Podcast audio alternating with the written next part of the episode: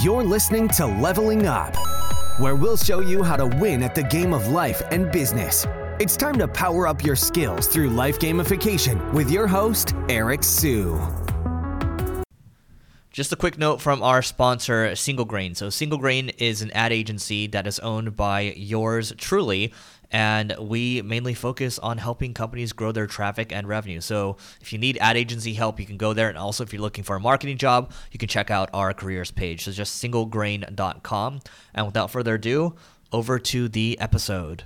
Today, we're going to talk about seven habits of highly effective marketers. So, this is a variation of the book, Seven Habits of Highly Effective People, which I highly recommend. But we're going to talk about this in the context of marketers. So let's go ahead and jump into it. So, number one, the best marketers in the world have a knack for experimentation. When you have a scientific mindset, when you're willing to test things out, you understand that maybe around 11, 12% of your tests are going to be successful and the rest are going to be duds. But you're going to keep moving, you're going to keep iterating, you're going to keep experimenting, and you're not going to let successes get you too high or the failures get you too low. And most marketers, they start to become a little maybe complacent or they don't want to rock the boat or anything like that. But if you want to become top, top, top tier, that's what you got to do to get better. So number two, having a repurposing framework. So there's so many disparate channels right now. You have LinkedIn, SMS, you have SEO. There's just so many channels out there and it starts to become difficult to manage things. And it's just way easier when you start with a pillar piece of content. For example, this video could be the pillar and then we can repurpose these and chop these up into reels, into shorts. We can post it onto LinkedIn. But having a content repurposing framework, that's going to take you a long way because you can have that one pillar piece that can help you make maybe 20, 30, 40, 50, 80 pieces of content. And sure, you're going to need more resources to do that. But if you're able to do that, then that actually takes a lot of work off of whoever it is that is kind of the face of the company. Now, number three is a learning machine. Some of the best marketers that I know that have gone on to become great entrepreneurs, they're still learning machines. They are still out there listening, reading, sharing content, attending conferences. So the best marketers know that they don't know what they don't know. And things are changing so quickly in the world of marketing that what you knew maybe a year ago is now irrelevant. If you enjoyed this video, please hit the like button because it helps the YouTube algorithm. Now, number four is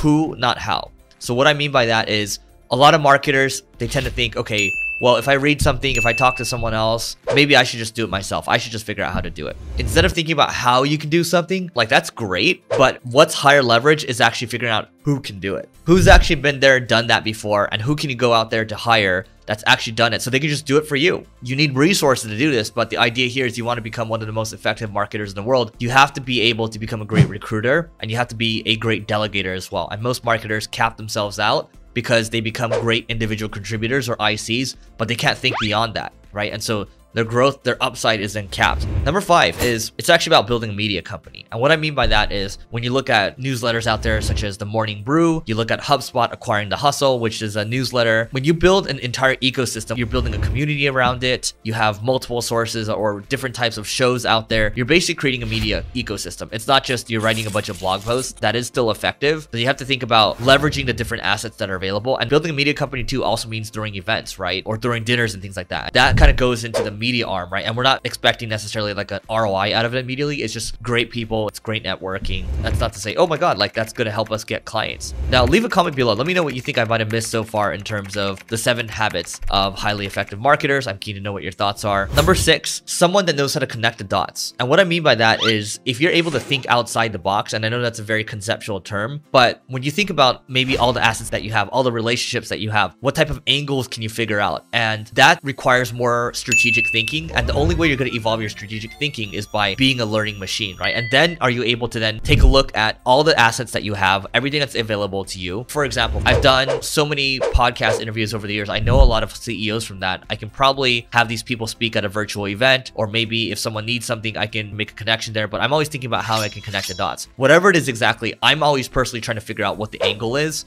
what assets are available to me, and then that's going to help you go further because you are now thinking outside the box. What's really important if you really want to level up is hanging out with people that are better than you. And what I mean by that is people that are not just one level above you, maybe they're a couple levels above you, right? And then what happens is as you start to level up in your career, you are be able to hang out in masterminds, right? These are known as peer groups, or you can call them masterminds. I hang out in different peer groups myself with other entrepreneurs or like let's say investors or marketers. These groups, the information that's shared in here often is not shared online. When people are hanging out with each other, they like to share, right? When you're breaking bread with people, They like to share information. Sometimes people like to one up each other. But being in these peer groups, you're not only learning how to become a better marketer, but you're building lifelong friendships with people that have similar mindsets with you. And that's worth its weight in gold because the relationships are arguably worth a lot more than any tactic that you're going to learn from this stuff. If your business needs help with marketing, go to singlegrain.com. That's the ad agency that I have. Or if you're looking for marketing work, go to singlegrain.com slash work because we're always hiring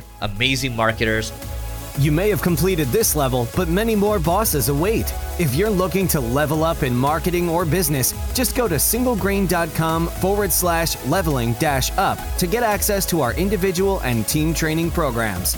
That's singlegrain.com forward slash leveling dash up.